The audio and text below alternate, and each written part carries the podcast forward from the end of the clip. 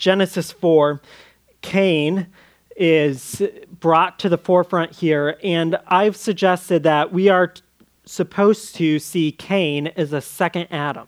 All right, so when you look in Genesis 4 at the first few verses, the man was intimate with his wife Eve. She conceived and gave birth to Cain and said, I have made a male child, or really I have gotten a man or have made a man with the help of the Lord. So there's this idea that the word of the Lord, that the woman would have pain in childbirth, but there would be childbirth. That's coming true, and that childbirth is an indication of a mitigation of the curse of death. But it's also picturing the man and the woman here as image bearers of God, in a sense, doing godlike activity, making a man, making a person. So God made a man in Genesis 2. Now, the man and the woman made a man with the help of the Lord in Genesis 4. His name is Cain, and she also gave birth to his brother Abel. Now, Abel was a shepherd of the flocks, but Cain worked the ground. So Cain is described as a worker of the ground. He's the firstborn son of the man and the woman. And this description of being a worker of the ground is the same description of the man. He was going to be a worker of the ground. So we're intended to anticipate that Cain is going to be the one who is the fulfillment of the promise and of the prophetic promise of Genesis 3:15, where the seed of the woman would strike the head of the serpent, right? So Cain, we're supposed to think, is a new and better Adam, all right? But Abel presented an offering, Cain presented an offering, Cain's was rejected. And we briefly hit this last week, but I want to draw your attention to Genesis 4:7, where the Lord says to Cain, if you do what is right, won't you be accepted? But if you do not do what is right, sin is crouching at the door. Its desire is for you, but you must rule over it. So Cain has been authorized to rule over sin in the same way that Adam was authorized to guard the garden. I think there's a parallel being drawn here. And in the way that we've decided the man should have guarded the garden, kept the serpent out of the garden, Cain now should guard himself and keep the sin that's crouching, waiting for him at bay. He should crush the sin. He should defeat the sin. But instead, Cain is going to exercise that authority and that power in a different way. So verse 8, Cain said to his brother Abel, let's go out to the field. And while they were in the field, Cain attacked his brother Abel and killed him. So we are seeing already a distortion of authority. And this is going to help us as we consider the human authorities and our own proclivity in coercing other people and in stomping over other people to get what we want. That authority, though a good thing and a gift from God, can be distorted really, really easily, and so distorted that instead of producing life, it's going to produce death. The first death, we have the curse of death for eating of the fruit. The first death isn't a direct execution of someone by God, but it's one of God's image bearers who rises up against another and kills this guy. So the curse of death is here, and it's very, very real. And in the way that our text presents it, it's this premeditated fratricide. You have this one brother who's luring his other brother into the field and then murdering him. So the Lord said to Cain, where's your brother Abel? Again, I think these questions are questions that are intended to draw repentance and confession out of the individual who's broken the covenant. In this case, both breaking covenant with God, faithfulness with God, and with his brother. And these questions are intended to elicit a response of repentance. Instead, Cain replies, I don't know.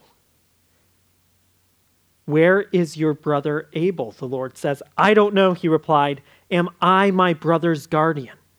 So we get the idea that Cain has probably hidden Abel in the ground. He's probably buried him in the ground somewhere or hidden him somewhere, in the same way that Adam and Eve fled and hid in the shrubs. Now Cain has hid his brother, and when he's asked about it, he replies, am I my brother's guardian?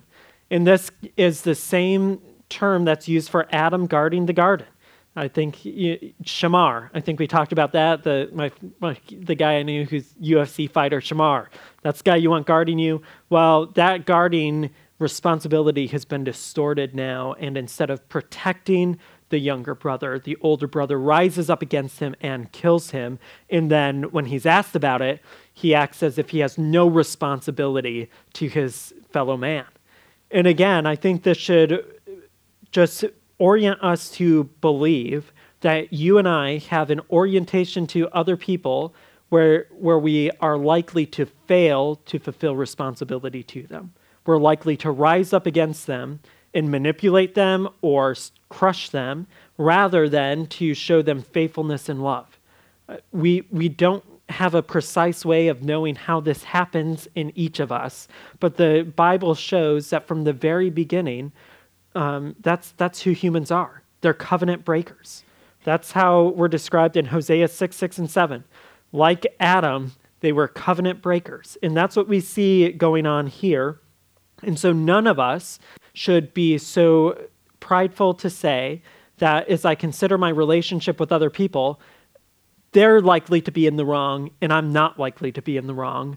If I were in Adam's spot, I would have done something different. Well, there is someone else who was in Adam's spot and he did the exact same thing, except it's now escalated and it results in immediate death.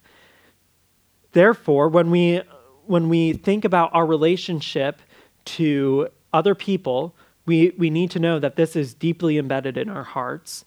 And I don't think that the biggest problem with our covenant breaking with other people is a distinction in skin color. I think that plays into it, and we so distort what God has done in creating humanity that we do have these metrics of measuring people by, including ethnicity and skin color and a host of other things. But I want to suggest that there's something that's deeper than that problem, and really that fuels that problem down the road. So if we don't see it here, and we want to start talking about solving racism, we're not going to get very far if we're just looking at the fruits of a deeper inclination to break covenant with our fellow man and to go beyond simply breaking covenant, but to rise up against and conquer and crush and demolish that fellow man. So the point I'm trying to make here is that I think we should be inclined to say that racism is not something that's made up. I think we're going to have to later on work to define what that is precisely, but we need to say that there's something in us that produces an environment that racism can thrive, and really any other kind of abuse of authority and breaking of relationship with people can thrive because there's something in our hearts that cultivates that. We don't have the language for it yet in where we've gone in the Bible. So far, we just have this idea of covenant breaking. And I think we've got to start there, and the Bible will fill in some more lines, but if we're not addressing these social issues beginning here, then the most that we can offer are provisional answers and crutches that sort of are, well, maybe Band-Aids for the bullet wound idea. We aren't going to have good answers if we're not starting here. I think this is a problem for our world at large, trying to solve these issues while simultaneously saying that there's no place for God or the Bible or a Christian worldview or way of being in the world that needs to be applied to find an answer. And that's why I think we're endlessly frustrated. We have politicians who write legislation that ultimately is maybe necessary, but probably misguided, and can at best sort of spray the fire hose at the smoke and maybe some of the flames, but not actually get to the root of the problem. This means then that Christians have a heavy responsibility in thinking about issues of race and ethnicity and discrimination and abuse of power, because I think that we have a better answer than anything the world can provide for us. Ultimately, that answer, I think, will come in the sharing of the gospel and in a calibration of our hearts and life to the teaching of the scriptures. But the hope that we're going to have for what's being labeled as racial harmony is not going to be found in a bill that's passed in a legislature somewhere, nor will it be found in a riot somewhere, nor will it be found in just a changing of power somewhere. You know, instead, it's going to be found by transformed hearts in the gospel. And while someone might push back on this and say, well, but we're living in a world of unbelievers and you're wasting time by thinking about this, I think that's misguided. We have to say, sure, the solution might be slower going this way, but it's going to be a genuine solution. It's not just going to kick the can down the road. There's a responsibility then on each of us to relate to one another here and as we go into the world with faithfulness and steadfast love, modeling the kind of relationship that draws people in to see that Christians, though not perfect, are making headway in finding harmony with people who look different than them.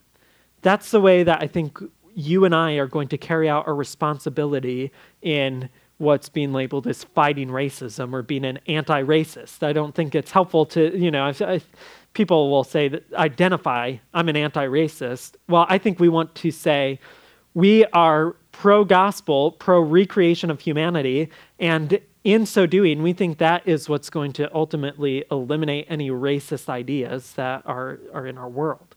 In the weeks ahead, I hope to talk more about how different groups of people in our modern society define racism and talk about it, because some things are labeled racism that I don't think are a problem and that I don't think that we need to concern ourselves about.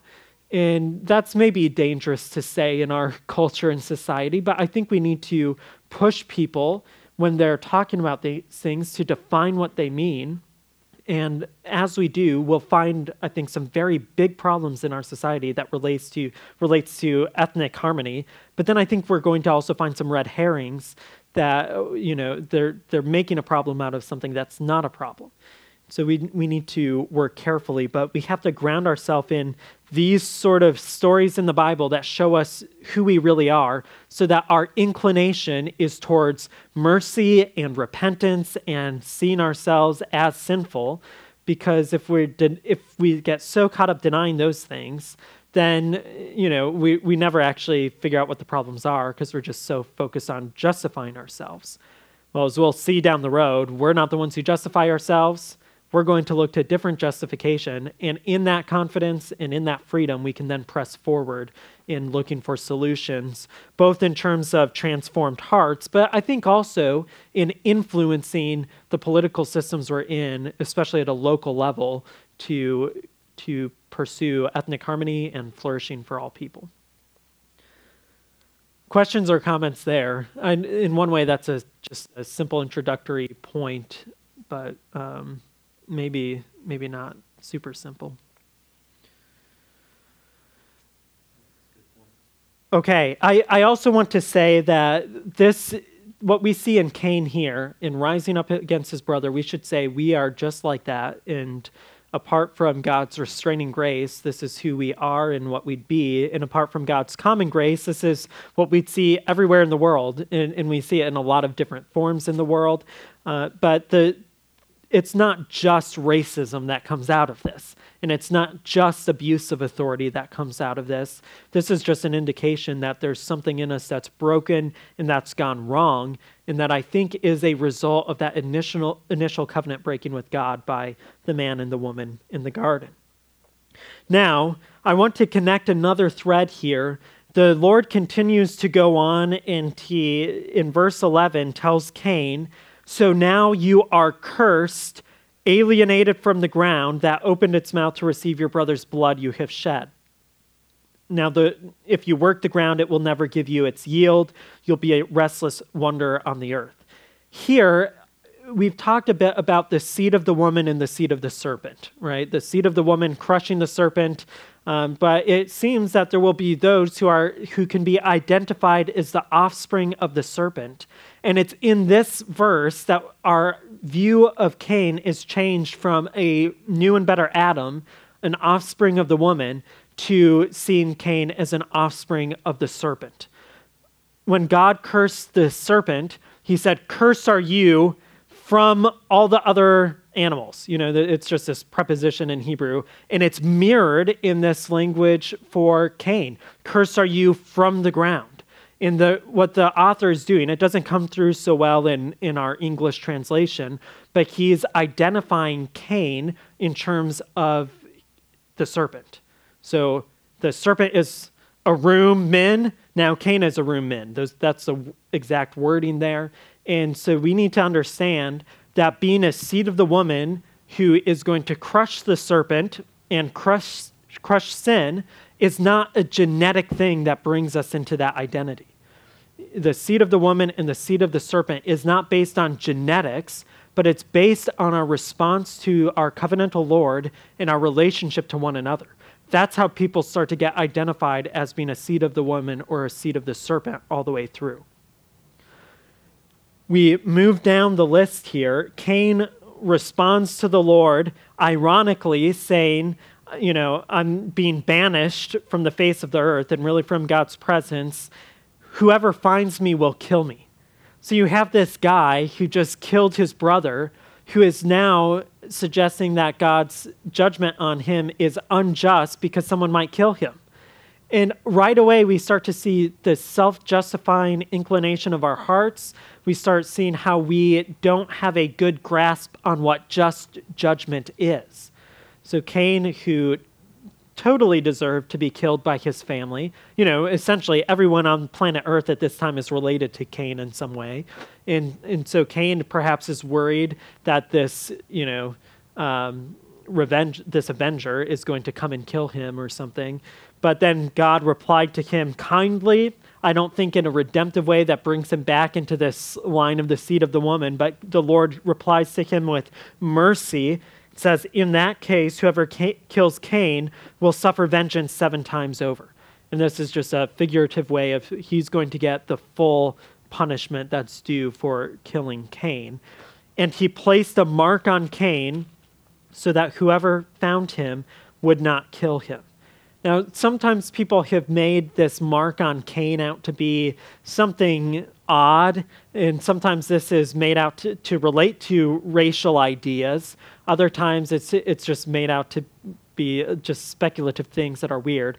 I think what's going on here, and this is speculation too. I guess anything's speculation at this point. But the word that's here is oath, okay? That's a Hebrew word, and it comes into English that way. But it's the same word that's talked about when God put a sign in the skies for Noah that he wouldn't destroy the world again. I don't know that we necessarily need to see this as a physical mark on Cain, but that in this... maybe something more as a covenant oath or an oath of promise, something that indicated to Cain that the Lord would keep his word. I don't think we need to see this as a physical change to Cain or a mark on Cain in any way. That could be the case, but I think it's more suggestive of God reinforcing his word with a promise, with an oath or a marker of some sort, not physically on Cain, that God would keep his promise that if anyone killed him, he would exercise full vengeance on them. So whoever, therefore, would find him would not kill him. And then verse 16, we have a recapitulation of events, the same result of sin happening again. Then Cain went out from the Lord's presence and lived in the land of Nod, east of Eden. So the man and the woman were removed from God's presence in the garden towards the east, and now they're further removed here with Cain as he has broken covenant once again. And then I think it's interesting as we skim down to verse 25, Adam was intimate with his wife again, and she gave birth to a son and named him Seth, for she said, God has given me another child in the place of Abel since Cain killed him. And here, the word is offspring, or God has given me a seed, okay? And I think what she's suggesting is that I had initially anticipated that Cain was this seed that would take care of our problem. Well, now we're looking to Seth.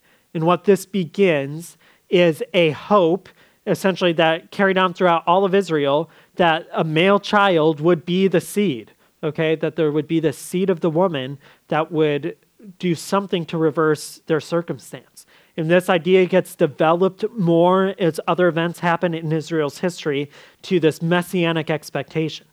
Now, there were multiple messiahs that were expected by different groups in different ways, but I want us to recognize that from the very beginning, this first man and woman are putting hope in the promise of God for a reversal of the curse of death in the one who brought that death into the world, really, the serpent, through an offspring. So this idea of offspring becomes really, really important. Okay, questions on those matters here?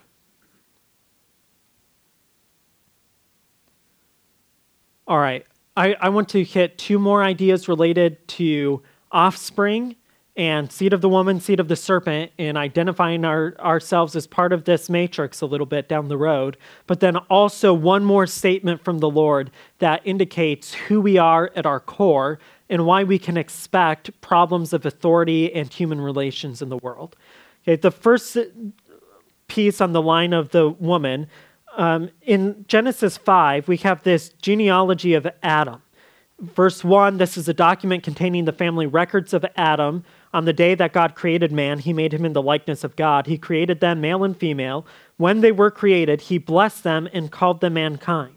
Adam was 130 years old when he fathered a son in his likeness, according to his image, and named him Seth.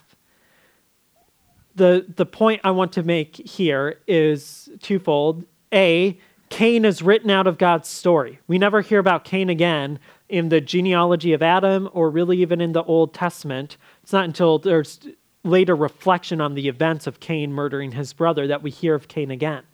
So when we set ourselves against God and humanity, there's a sense in which we get written out of God's story. And this is true over and over again. This happens to Potiphar's wife. She turned herself against Joseph. She lied about Joseph. We're supposed to, when we get to Joseph, sort of see him as something of the seed of the woman as well. Well, what happens to Potiphar's wife? She ends up getting written out of the story, and we never hear about her again. Well, we see this in Ruth. What happens to Orpah? She gets written out of the story, and we never see her again. And over again, as we see individuals set themselves against God and humanity and fail to enter into covenant relationship with God, they just simply get written out of the story. And when there's no repentance by these individuals, there's no continuation of a hope for them that we see in this Old Testament scripture. When individuals do repent, they find hope and they remain in God's story. And the most obvious example, when we're talking about seed of the woman here, is King David.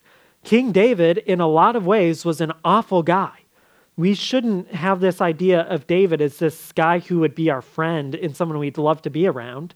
Instead, he's a guy who committed adultery. He's a guy who murdered the wife or the husband of the woman that he essentially raped, I think, because you've got this king making a woman come to his place. That's sort of just what was going on there. You've got a bad dude in a lot of ways, but in repentance, there's restoration and there's a continuation as someone orients their life to God, even in the midst of their failures. And that brings us great hope, I think, because we often fail and in ways that are nearly as bad as David, if not, just as bad as we think in terms of the breaking of a covenant. But there's hope in forgiveness and restoration as we respond to God's questions of what have you done with confession and repentance. The second piece of this line I want to emphasize is that Adam's son is described as being in his likeness and according to his image. And I think what's being communicated here is that the original creation of mankind in the image and likeness of God was not a one-time event that is forever gone after that first couple, or that is now, gone after what's traditionally called the fall into sin. Instead, we get the idea that Adam's offspring are image bearers of God as well. And this is confirmed to us in Genesis 9, where there's a punishment for murder, and the justification or the explanation for capital punishment is that man is made in God's image. it's what we should take away from that is that even after sin, every human being, even those human beings who we wouldn't fully identify as the seed of the woman or in right relationship to God, every human being is an image bearer of God. That means there is an inherent dignity that's afforded to every single person. But it's not a dignity based on that person. It's a dignity based on the person whose image that person is in. Okay, so our human dignity is not by virtue of ourselves. It's not generated by ourselves. It's by virtue of every single person being made in God's image. This is an important distinction in a distinct way of thinking when we read statements by a lot of the secular world saying every human has dignity. They're right to say that, but they're only rooting that dignity in some sort of, lowest common denominator. We don't have anything to base this on other than our common humanity. And so it's this kind of circular reasoning. Every human has dignity because they are human, therefore they have dignity. You know, that's the way that human dignity is spoken of in terms of our world today. We want to affirm the true part of that. Every human has dignity by virtue of being human, but being human means to be God's image and likeness. So we have something that's rooted deeper than just a small circular reasoning. We want to think more widely about this. This is important because if someone in our society is shown to lack personhood, then they also don't get dignity, all right? So the argument is every human has dignity by virtue of being a human, and what it means to be human is to have personhood. And usually personhood doesn't get defined. There's not a good metric for measuring personhood. We are saying every person has dignity because they're humans, and every human has dignity because humans are God's image bearers. And that's something that can never be taken away. It's always present. It's part of our ontological reality. It's who we are. It's the essence of who we are. If someone can be shown not to have personhood in America, that person's life is not counted as valuable or having dignity, unless someone, by virtue of their outside, acts as a substitute in a way and puts dignity on them and personhood on them. This is how we can, in America, simultaneously charge someone for murder of two people when a pregnant woman is killed, and that woman could also go to an abortion clinic and kill her baby, and there be no charge of murder there. It's because in the one case, that infant in the womb has been denied personhood or been judged as there is no personhood, and in the other case, we still have carryover in our law from when there was this idea that, you know, we didn't distinguish between being a human and having personhood. If we connect our dignity only to our personhood or just our humanity, then as soon as someone can be proved to not have personhood, then there's this idea that we don't owe them the covenant of humanity, the steadfast love and faithfulness. So abortion comes out of this. I think this right to die movement, this kind of euthanasia comes out of this. Eugenics comes out of this. I mean, there was an article in the Atlantic. I think everyone can read a free article or two every month on the Atlantic talking about the almost complete wiping out of individuals with Down syndrome because there's this idea that they don't have personhood. And so let's abort them. And there are decisions made every day in this country and across the world to eliminate that life because it doesn't have personhood. So we have to, I think, call people out when they talk about human dignity and push them to see that dignity is rooted more deeply than personhood assigned by someone from the outside. We have dignity assigned by the Creator God who made us in His image. And that should make us care about issues like life from womb to tomb, as they say, and about our fellow humanity in every stage in between. And so we should care about policies that make it really, really challenging for a single mother to make a decision between having, you know, between having a baby and not having a baby, when there are policies that make that decision obvious, don't ever have that baby. We need to think about this as it relates to the way that we treat immigrants to our country, because they are people with human dignity that's rooted beyond a nationality or beyond personhood or beyond their ability to speak the English language well, that's rooted in the dignity given by their Creator. And while what that's going to do is it's going to make us people who don't fit in political parties very well. I don't want to jump too far into that, but if you carefully read the kind of policies put out by both of our major parties, both of them fail to value life and human dignity in different ways.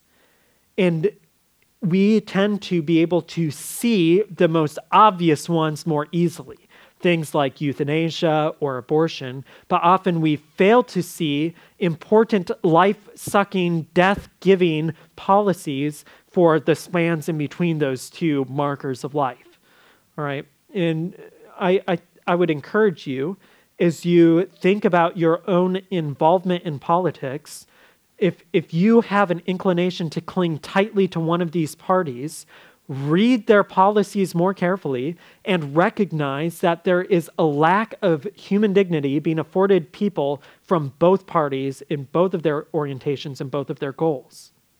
Now, this gets really complicated and challenging because at that level, you know, it's easier to do this on a city and state level, and I think that's what we should care more about. On the national level, it gets really complex because there are so many long-term things that we just don't understand. How does the economics actually work? Well, most of us haven't, you know, done a lot of studies in these areas, so sometimes we're just guessing at what's going to be life-giving and helpful and what won't. But I think we need to recognize that both of those parties, as godless parties, which is what they are, fail to connect human dignity to a Creator God at a party level. Now, granted, there may be Christians along the way who are thinking rightly and pushing for right things, and I think we need that. I think we need people in politics who are going to represent a Christian idea. But we need to just say that, weirdly, with America came the end of Christendom in a lot of ways, because there's no establishment of religion, and without an establishment of religion, there's a de-establishment of God, and by de-establishing God, the inalienable rights described in our Constitution are now alienable. They can be taken away because they're only rooted in the highest thing, which is ourselves. This is not, you know, America's awful. This is just... there are some good things about that, but we just have to recognize that as we try to navigate the challenges that we face with social issues, the answer won't be in our political parties, because at best, their ideas of human dignity are rooted in something that humans confer on one another, a judgment of personhood. And that leaves us as Christians is a people without a city and without a party in a lot of ways. And so we just have to press forward, seeking solutions, working within broken systems. I think we also just have to say that everything post-sin is going to be broken in some way, because there are people who have evidenced they're covenant breakers. And so this idea that we can create a perfect society is something that if we're trying to put that burden on us, we're trying to carry a load that we can never carry. And this idea of a perfect kingdom, a perfect politic, is not going to be experienced to the new creation. And so we just understand everything we do between now and then are incremental changes, and trying to produce life and flourishing wherever we are. And it's just not going to be perfect until Christ comes. And if you want to push back and say, well, that's pessimistic, I would suggest that's right. You should feel pessimistic about our politics, even in the best of situations in this world. The best decade in this country is nothing compared to the recreative work that God is doing and will bring to completion in the perfect rule of Christ. I also want to urge you to think then of the kingdom of Christ in political terms. We very often think that there's nothing political there, but everything that we hear about Jesus rings with political language. Kings and kingdoms and those who are citizens of the kingdom. All of this is political language, which should allow us to have bright hopes for the future in Christ and his kingdom. And it should really lower our expectations for our political kingdom in America and throughout the world. As we look at other countries, we just say, let's work for good wherever we can, and let's pray for Christ, the perfect king, to come and to set all things right. I lost where I was going. Okay, I think I want to say two more things. In Genesis 9, Genesis 8. So Genesis 8, God remembered Noah, as well as all the wildlife and all the livestock that were with him on the ark. God caused a wind to pass over the earth, and the water began to subside. So there's this flood that turns the world into a massive cemetery of people and animals. But then God remembers his people, and he is faithful to his covenant. And this language of the wind or the spirit passing over the earth, what we get is this picture of a recreation. The flood was a decreation. What happens after that is a recreation. And Noah will be pictured as the new Adam. The world is being recreated, and it begins a trajectory of a theme in the Bible of recreation or new creation. And that begins here, and it ends with what I was describing with Christ's kingdom. So God has been at work among people from the very beginning to produce a recreation. And I think if you grew up like I did or read the Bible in the ways that I grew up reading it, I always just imagined we shouldn't care too much about this earth because it's going to be totally destroyed and something new is coming. And in a way, that's right, but I think the way that that's going to happen is much more similar to the decreation of the flood and the recreation on that planet, on this earth. And I think this is the first image that we're given when the world was destroyed by flood. It's talked about as being destroyed by fire in the New Testament. Well, I think there's probably greater continuity between the two than maybe we would imagine. And I think that should motivate us to be part of God's recreation work now, both in terms of spreading the gospel, but also in working towards social good as we go, okay? But what happens there is Noah comes off the ark. He makes a sacrifice. You know, he offers a burnt offering, raising up to God, drawing near to God in that way. And as God is reflecting on this offering from Noah in Genesis 8:21, when the Lord smelled the pleasing aroma, he said to himself, I will never again curse the ground because of human beings, even though the inclination of the human heart is evil from youth onward. This is who we are. This is God's interpretation of even our best of actions. You would expect the response the Lord would give to Noah giving this offering is, in this destruction of those who rejected me, there's now a new humanity whose inclination of heart is going to be righteous from youth onward because there's this offering that I'm receiving. Well, even our best of offerings, as the Lord reflects on that, he is saying and declaring the human heart is evil from youth onward. So what I think we have here is now an insight into the Cain and Abel story. Abel was not perfect in his offering. I think his heart was evil from the youth onward. And Cain was evil from the youth onward. But what happens with Cain is he fails to respond to God in repentance and confession and covenant faithfulness. Well, here, if Noah, I think, had had the heart of Cain and the attitude of Cain in his offering rather than the heart of Abel, you know, so I think Noah here has the heart of Abel, the attitude of Abel in his offering. He's seen the judgment of God, and now he's responding with an offering, and the Lord just replies by receiving it is a sweet aroma, but also recognizing that the human heart is evil from youth onward. And so this sacrifice of Noah's didn't do something to fix it. And our sacrifices don't either. So this points us, as we begin next week, picking up with the next stage. We're going to jump into Israel. We're missing a lot. But I just want us to leave remembering two things. Number one, that the human heart is evil. Humans are covenant breakers. That's our natural disposition. But then also there's hope. This is the second thing. We have lines of the seed of the woman and the seed of the serpent. And we'll trace that with Israel next week. All right, I'll pray briefly. Father, thank you for your love for us, despite the fact that our hearts are evil from youth onward. And we ask that you would work your righteousness in us and through us as we seek to bring life and flourishing to our homes and our families and our communities in this state and our nation. In Christ we pray. Amen.